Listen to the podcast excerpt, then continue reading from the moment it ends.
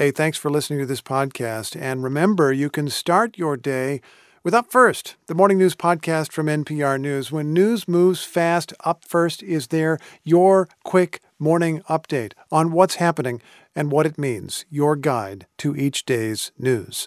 You can wake up with Up First tomorrow morning on the NPR One app or wherever you listen to podcasts.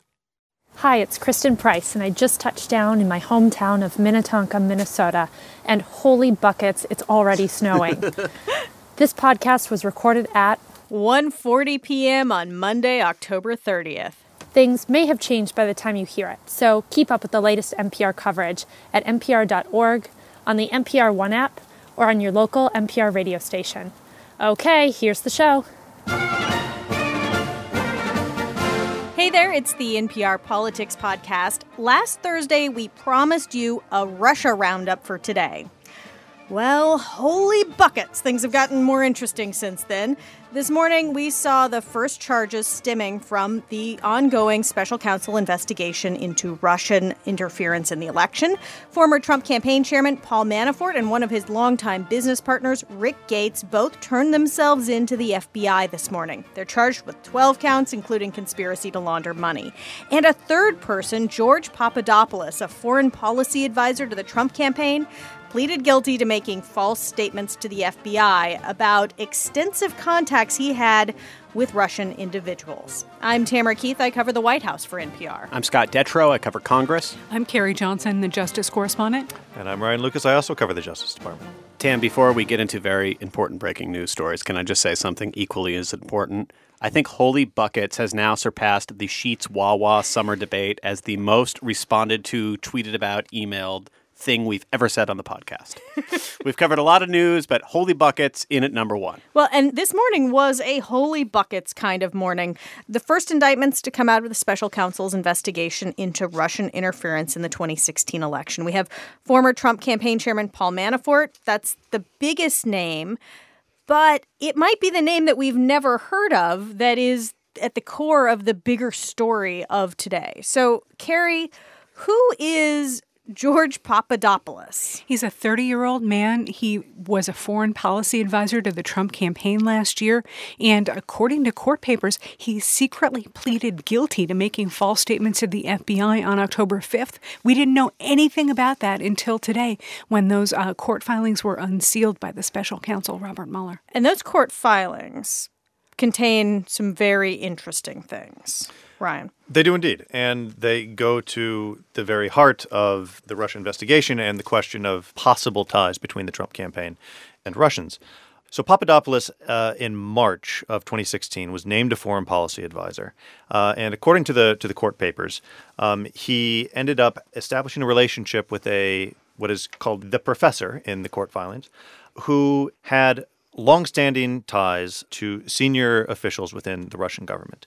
And Papadopoulos established a relationship with this professor who introduced him to another great line from the from the court filing, the female Russian national. Well, in fact, she was described uh, to Papadopoulos as a relative of Vladimir Putin, perhaps even Putin's niece, although the court papers uh, go on to say, in a very dry tone, she was not, in fact, Putin's niece or any relative of Vladimir Putin. So, a lot of lines getting a lot of attention in the court document. This on page two. The professor told defendant Papadopoulos about the thousands of emails on or about April 26, 2016, when defendant Papadopoulos had been a foreign policy advisor to the campaign for over a month. These emails being emails possessing, quote, dirt on Hillary Clinton.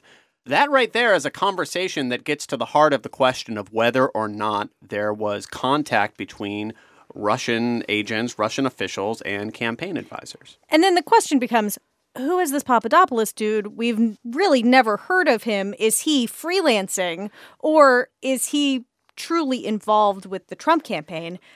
Based on my reading of these documents, he was in communication with some people. He was involved in the Trump campaign. In fact, in an interview with the Washington Post, uh, candidate Donald Trump mentioned Papadopoulos as a member of his foreign policy advisory team last year.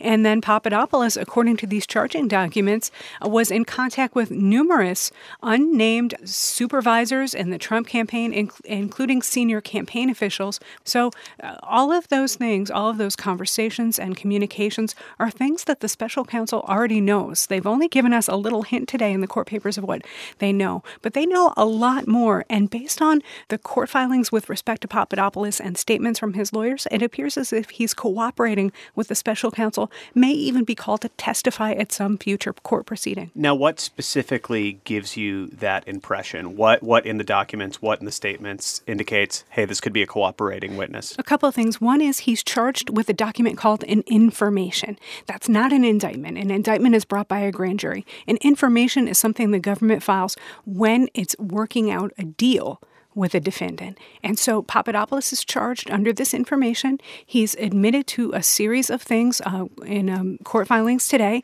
and he's going to be sentenced at a later date. We don't know when, according to the special counsel's office. And it may be a long, long time, especially if there is some court proceeding or trial at which his cooperation is needed, his testimony is needed. He may not be sentenced for years to come. So another line uh, along those lines that that jumped out to me here was Early on, these facts do not constitute all of the facts known to the parties concerning the charged offense. They're being submitted to demonstrate that sufficient facts exist.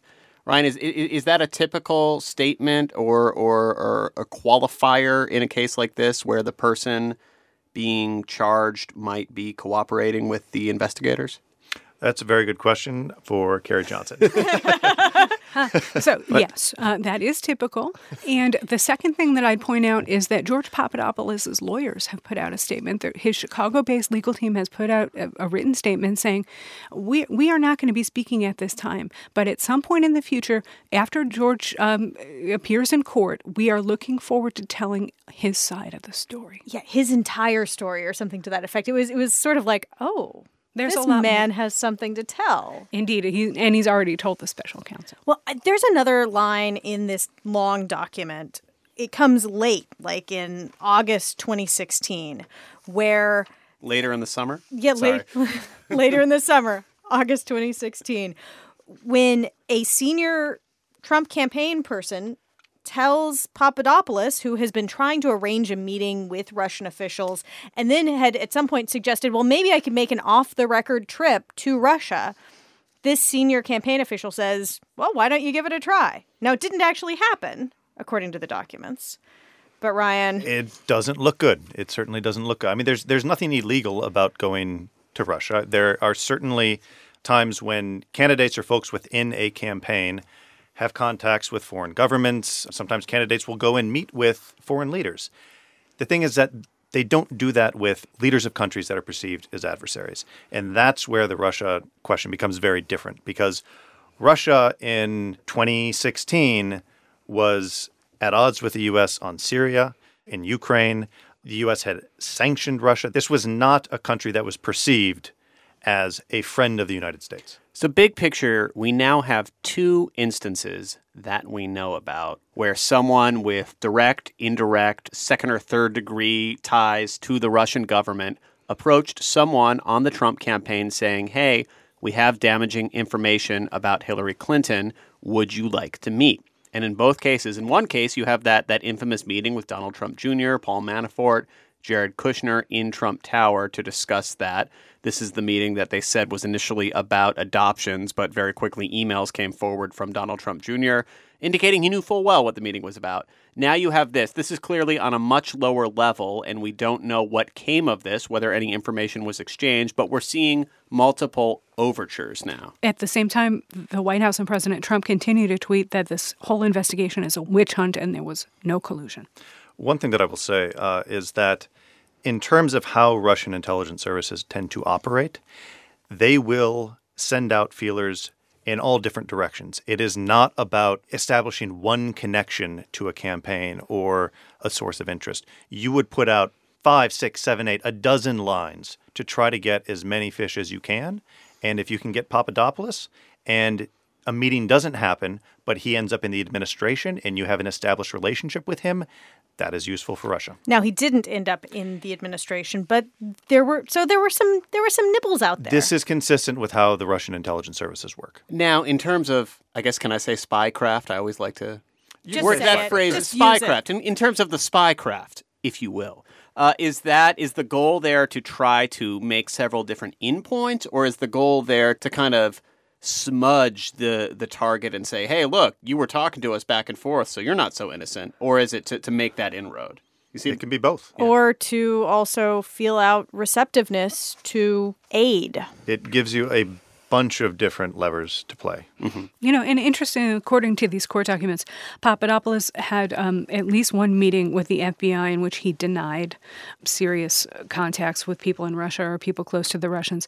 And after his last session with the FBI, he appeared to have an uh oh moment and uh, deleted his Facebook account or deactivated his Facebook account. He got rid of his cell phone or stopped using his cell phone and tried to take some steps to distance himself, shall we say, from this investigation, all of which came under the investigator's radar, thus complicating his legal problem. Distancing himself from himself and yeah. his own activities, yeah. but he has since pled out to misleading the FBI.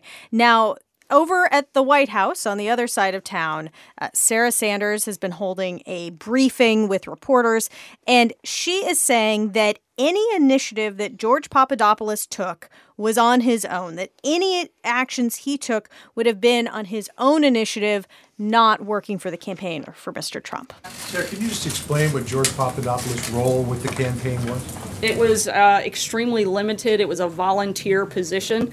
And again, uh, no activity was ever done in an official capacity. Uh, on behalf of the campaign in that regard. what about the outreach that he was making to campaign officials to try to put together this You meeting? mean that, that outreach that was repeatedly denied and Well, pushed that's away what- that- and that's- that's what I said, meant. we're not gonna take any That's what action on that? Can you, can you, can you explain what happened with his outreach? Uh, he reached out and nothing happened beyond that, which I think shows one, his level of importance in the campaign, and two, uh, shows what little role he had within coordinating anything officially for the campaign. I'm shaking my head because, according to the court papers, Papadopoulos informed senior folks within the campaign of his efforts, of his outreach, of his ongoing conversation with folks that he knew to be connected to the Russian government and was keeping the campaign informed. Including a line, not a throwaway line in these uh, documents, that suggests Donald Trump was in the room in one of these meetings. Now, it's not clear what exactly uh, then candidate Donald Trump knew. He has denied any involvement with this. But Trump was in the room at least once with Papadopoulos where he's talking about some of this stuff. Now, Ryan Carrie, what's the best context to think about the facts that we're reading here in both the statement of the offense with Papadopoulos and the indictment of Paul Manafort? There are facts being presented, there is a narrative being laid out, but obviously this is the beginning of the legal process. So, how much skepticism, how much weight do you typically put into a document like this that comes from federal prosecutors? It's not just the notion that the Justice Department has filed these charges or that um, an individual has pleaded guilty and two others we think are going to plead not guilty, Manafort and Gates. It's that these documents cite corroborating information. They cite specific meetings, they cite emails, they cite Skype sessions and Facebook and other written material that was created at the time of these events. Those are very, very difficult to defend against when you put the mosaic together, as Robert Mueller appears to be doing. And all of this information has gone in front of a grand jury, or is that not necessarily the case? A grand jury in Washington, D.C. has handed up indictments of Paul Manafort and Rick Gates. A grand jury does not need to be involved with the information process, which is what George Papadopoulos uh, has admitted today. Okay, so that is George Papadopoulos. We also have the big name Paul Manafort. He was chairman of President Trump's campaign starting in June. He actually started working on the campaign back in March. A man who has been a longtime business partner of his, Rick Gates, joined the campaign along with Manafort. Uh, actually, outlasted him a little bit. Manafort left in August. Gates left a short time after that, but then went to the RNC and even worked on President Trump's inauguration. So Gates was something of a survivor of all of this. So Gates and Manafort have been charged in this 12 count indictment. What is that about? It seems to be unrelated to the campaign itself, more like money laundering. Well, uh, money laundering conspiracy to launder money was one of the charges, but this ties back into Manafort's work for a pro Russian politician in Ukraine by the name of Viktor Yanukovych, who was elected president with Manafort's help, um, with Manafort's advice in 2010. Uh, he was overthrown several years later in a wave of popular protests. He then fled to Russia. Uh, but Yanukovych is somebody that relied on Manafort for his counsel and he paid him quite handsomely, according to the indictment. So we're talking about a lot of money here, according to the indictment. The indictment cites $75 million, 18 million of which Manafort illegally laundered, and 3 million that Rick Gates um, misused, according to the Justice Department. Allegedly. and this money, according to the indictment, allowed them to lead a rather lavish lifestyle. The indictment has a lot of information about suits. Well, this is this is what I like to call the piggy bank portion of an indictment in a white collar case, which often seems to be designed to infuriate ordinary jurors who may eventually hear this case in court. So, uh, about a million dollars in uh, antique rugs, many, many tens of thousands of dollars at a Beverly Hills boutique, uh, Mercedes Benz. Uh, this is all Manafort. And just to put this in the context of the Trump campaign, let's remember Paul Manafort ran the campaign from about March to August. He was the second campaign manager or effective campaign manager. Uh, Trump gave different titles to different people throughout the campaign. Corey Lewandowski was first. He got Trump from the early days of his campaign, the escalator days, to being the presumptive nominee of the Republican Party. Paul Manafort comes in at a time where Donald Trump is in pretty good shape. It looks like he's locked up the nomination, not quite yet at the point that Manafort came in, though. And Manafort's main job was to be in charge of the convention. Because remember, there was all this talk that there was going to be a contested convention that Ted Cruz could keep Trump right under the amount he needed to clinch the nomination. Paul Manafort got the convention wrapped up for Trump, and then about a month afterwards, the disastrous month of August, where Trump looked like there was no way in chance he was going to be the next president of the United States. He fired Manafort because he had come under fire for a lot of these Ukraine allegations, and in came Steve Bannon and Kellyanne Conway. You know, the Trump White House, uh, including today, has sought to distance itself from Paul Manafort, has said, listen, these charges date to uh, times uh, long before he was ever in Donald Trump's orbit. But if you read the court papers carefully, the Justice Department is charging Manafort with conduct that began in 2006, allegedly, and goes right up into 2017 when he was allegedly misleading the FBI, his own uh, accountants, bookkeepers, and lawyers about both offshore accounts that he had containing funds he received from foreign people, as well as his failure to register as a foreign agent. So some of the communication he was having with the Justice Department was in uh, September and October of 2016, and then new, according to the DOJ, lies in January of this year. There are also questions about uh, Manafort's communications with Russians from 2016 itself. And the Post reported several weeks ago that Manafort had offered during the campaign to provide private briefings to a Russian oligarch by the name of Oleg Deripaska. Deripaska is somebody who has a, as one source has described it, a kind of shady background. And he has connections, as we understand it, to Vladimir Putin. He's somebody who has uh, kind of an inroad to to the Kremlin. So Now, why- was any of that in this indictment? that is not in the indictment. The indictment is about his work for Yanukovych and the money that he received from it, and money laundering, evading taxes, so on and so forth. Uh, but there are outstanding questions about what Manafort was doing during the campaign. Yeah, and you know, the Papadopoulos papers today suggest that he was approached in early 2016 by this professor with ties to the Russian government who was talking about the dirt and the emails. Well, in June, we know there was this meeting that Manafort and a whole bunch of other people attended, people like Jared Kushner and Donald Trump Jr., who are also under investigation by the special counsel. No mention of them today in the court filings, nor would we expect them to be there to be at this stage, but certainly lots of avenues for investigation moving forward. And Trump said on Twitter, and, and I think it's being repeated at the briefing right now, that uh, all these Manafort uh, charges came from before the campaign. But I think what's interesting, given the documentation of these long established financial ties between Manafort and, and pro Russia wings in, in the Ukrainian government, one thing jumped out to me from a Washington Post profile about a month or so ago of, of Tom Barrack, who's a very close friend and advisor to President Trump, and he's the one who set up Manafort with Trump. And this is from uh, Barrack was telling the Washington Post about how Manafort got in touch. He says Manafort approached him and said, I really need to get to Trump. I think that's interesting. It could be nothing. It, it could be something interesting, but it's interesting that Manafort was the one trying to aggressively make some inroads with the Trump campaign. Of course, the, the more benign argument is that this guy is looking to become the nominee for the Republican Party and, and doesn't have many established people around him. And Manafort happens to be one of the experts on delegates. Right.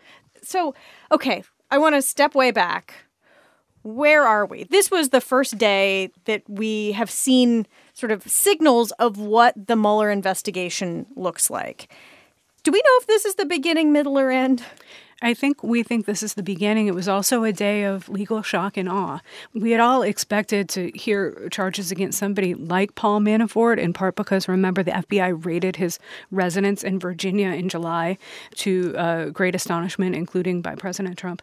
But George Papadopoulos and the notion that this foreign policy advisor to the Trump campaign had been having a series of contacts with Russians last year and then secretly pleaded guilty to lying to the FBI about them is a huge development and one that raises lots of questions about other people in the campaign with whom he may have been communicating what they said and did. So, Carrie, Robert Mueller obviously has not said much, other than I believe his only public statement is that one or two sentence statement right when he was appointed generally speaking, how much politics, how much PR, how much tactical message sending, both to the public or to the people you're investigating, goes into deciding who those first charges are and when paperwork like this gets made public? Robert Mueller doesn't do PR, period. End of story.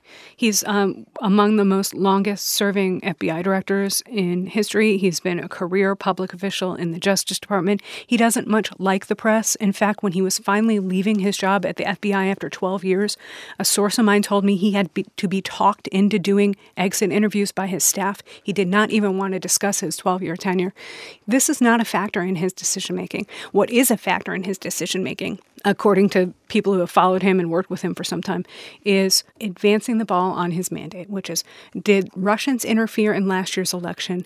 If so, were there any Americans involved in that? And are any associated crimes like obstruction of justice or false statements being committed along the way? All of those boxes were checked today by Robert Mueller only five months into his investigation. And just want to add while we have been sitting here both Manafort and Gates appeared in federal court in Washington, D.C., and pled not guilty, which is what we expected. It is what we expected. Remember, Paul Manafort has been under extraordinary pressure for some months now. He's under a financial squeeze, and if the U.S. Justice Department and the special counsel get their way, they are going to force him or ask a court to force Manafort to forfeit a number of properties he owns in New York and Virginia and elsewhere, contributing to the financial squeeze on him, contributing to the pressure on him, and perhaps changing his mind about whether he has anything to say about anybody else in this investigation. And you've followed some of uh, the folks who are on Mueller's team for years. Does this seem very consistent with how they operate? Absolutely. Several of these individuals, including some of the longtime gang and mob prosecutors, as well as the folks on this Mueller team who have investigated and prosecuted major corporate CEOs over the years, have held uh, no hesitation in charging relatives of uh, defendants in order to, to squeeze them into cooperating. That happened in Enron. That's happened in a lot of the mob cases that they've handled, and it may yet happen here given the family ties involved with so many of the subjects in this investigation. We've hit on it here and there, but just to have it all in one place, big picture, what do you know about this investigation today that you didn't know yesterday? I would say um, the fact that Mueller has a guilty plea from Papadopoulos and someone who he can possibly work with in trying to move up the chain to me is very interesting. And as Carrie said, it, it's consistent with how a team like Mueller's would do a case like this. I learned that Robert Mueller can keep a secret. Okay? Like he really can keep a secret. This guy pleaded guilty secretly earlier this month. Nobody knew a word of it. And for all the accusations on cable TV networks about the Justice Department leaking left, right, and center, that didn't leak, my friends. So let's think about how serious and possibly um, nervous making that may be for other people involved in this probe. The president, the White House have made it very clear that they don't want this to be their problem. They don't think this is their problem. Are we at a point yet where this is a problem for the president? I mean, aside from just like visible politics, but is there something in this that contradicts the story that they want to tell? Yeah, The president has said this investigation is a witch hunt. There's no evidence of collusion.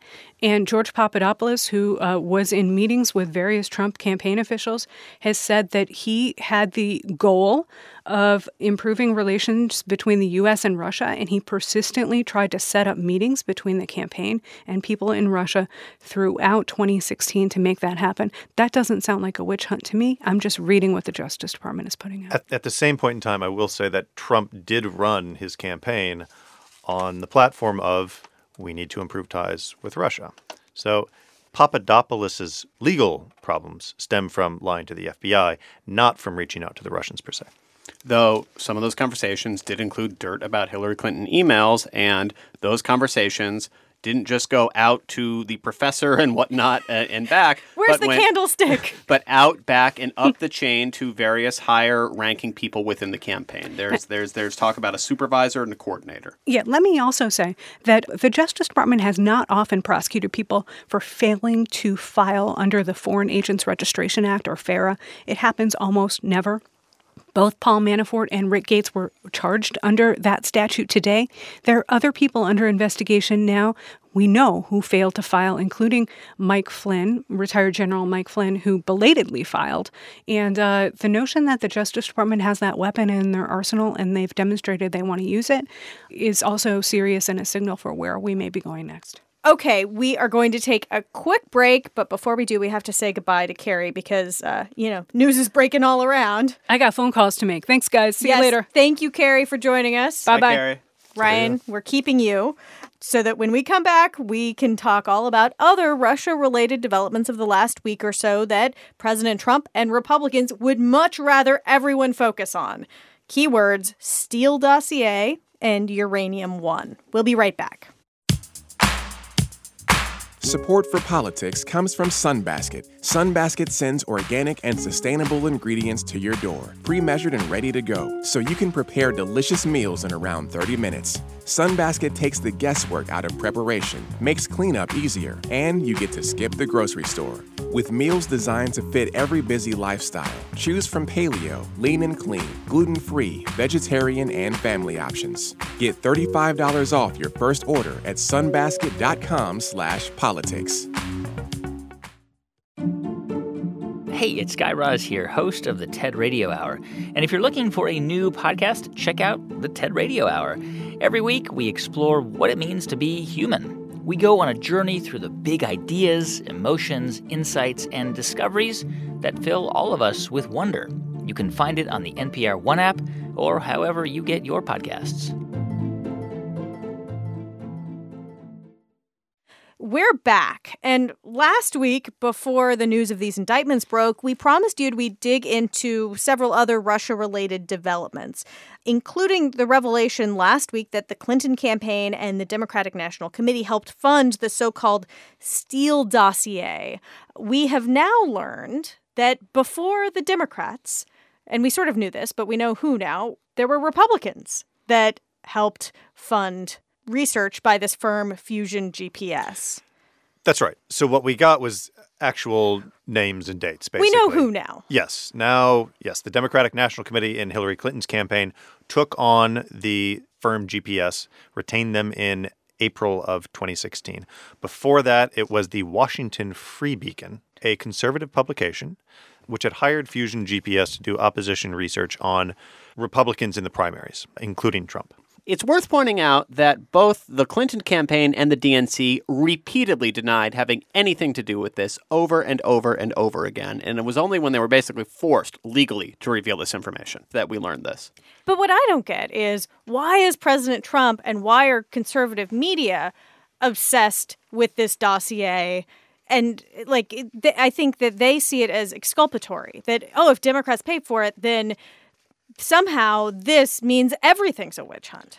The Republican argument is essentially if the dossier is funded by Democrats and the dossier is kind of the basis of the FBI's investigation, then the basis of the investigation is a political document. It's essentially a political hit job by Democrats. And if it is the basis of the FBI's investigation into potential ties between the Trump campaign and Russia, then the whole foundation of the special counsel's investigation is a political document. One thing we know, and again, we don't know what we don't know with this investigation. I think that's pretty clear based on the previous portion of this podcast. But one thing that former FBI Director Jim Comey has said publicly is that he did present this dossier to President elect Trump in one of their first meetings. I think their very first meeting at Trump Tower. And he said he presented to him to say, I just want you to know what is out there. I want you to have an idea what information is being circulated, not in a way saying, and this is factual. And this is one of those moments where that conversation happened where Comey said, We're not investigating you at the moment. Okay, but timeline here. That's January of 2017. We, the public, learn about the dossier or see the dossier also in January of 2017. There was one report that referenced the existence of such a document back in October of 2016 in Mother Jones. But didn't the FBI investigation start in July, July of 2016? July of 2016, that's right. Yes. And the U.S. intelligence community, because former CIA Director John Brennan mentioned this before Congress, he had seen reports that were a source of concern regarding contacts, outreach between Russians and folks within the Trump orbit. Okay. Unrelated to the dossier. Moving right along, Uranium One. This is the other thing that was really dominant last week, and um, President Trump tweeted about it again over the weekend, saying, "Why not look at this? This is this is the real story." Ryan, can you catch us up on what Uranium One is in the f- most rapid way you possibly can? So this is a this is a super complicated story. So let me try to break it down in a, in a simplified version if I can. There's a Russian company that bought a stake in 2010 in a Canadian based company called Uranium One. Now, Uranium One had mining licenses to about 20% of U.S. uranium rights and a stake in Kazakhstan, which is really what the Russian company was most interested in. Now, the Obama administration approved the deal. Hillary Clinton, of course, was Secretary of State at the time. But it's important to note that this is not a deal that was just signed off on by the uh, State Department. It was approved by something called the Committee on Foreign Investment in the United States. Uh, and it's this committee that has to give a green light to big deals like this. Now, Trump has tried to pin the blame for the decision on Clinton. This is where things get even a little trickier. Now, around the time of the deal, Bill Clinton received half a million dollars from a Russian bank for a speech in Moscow. On top of that, folks tied to Uranium One donated tons of money to the Clinton Foundation. Now, the allegation or suggestion from Republicans is that Hillary somehow influenced the decision on the Uranium One deal in return for money to her husband's foundation. Those allegations haven't been proven. There's no evidence that Clinton was involved in the decision itself. But that at least is the version that Republicans are suggesting. A couple big picture things here. This particular uranium deal gets back into a big picture attack that Republicans made against Hillary Clinton last year very effectively. That while she was working at the State Department, there were all sorts of donations to the Clinton Foundation, bookings of Bill Clinton to give private speeches that equated to an indirect pay for play. I give money to your foundation, you meet with me. It was a big picture political attack on Clinton. There were lots of parallel donations to the foundation and also people dealing with the State Department. Big picture, it did get kind of oversimplified in many of these cases.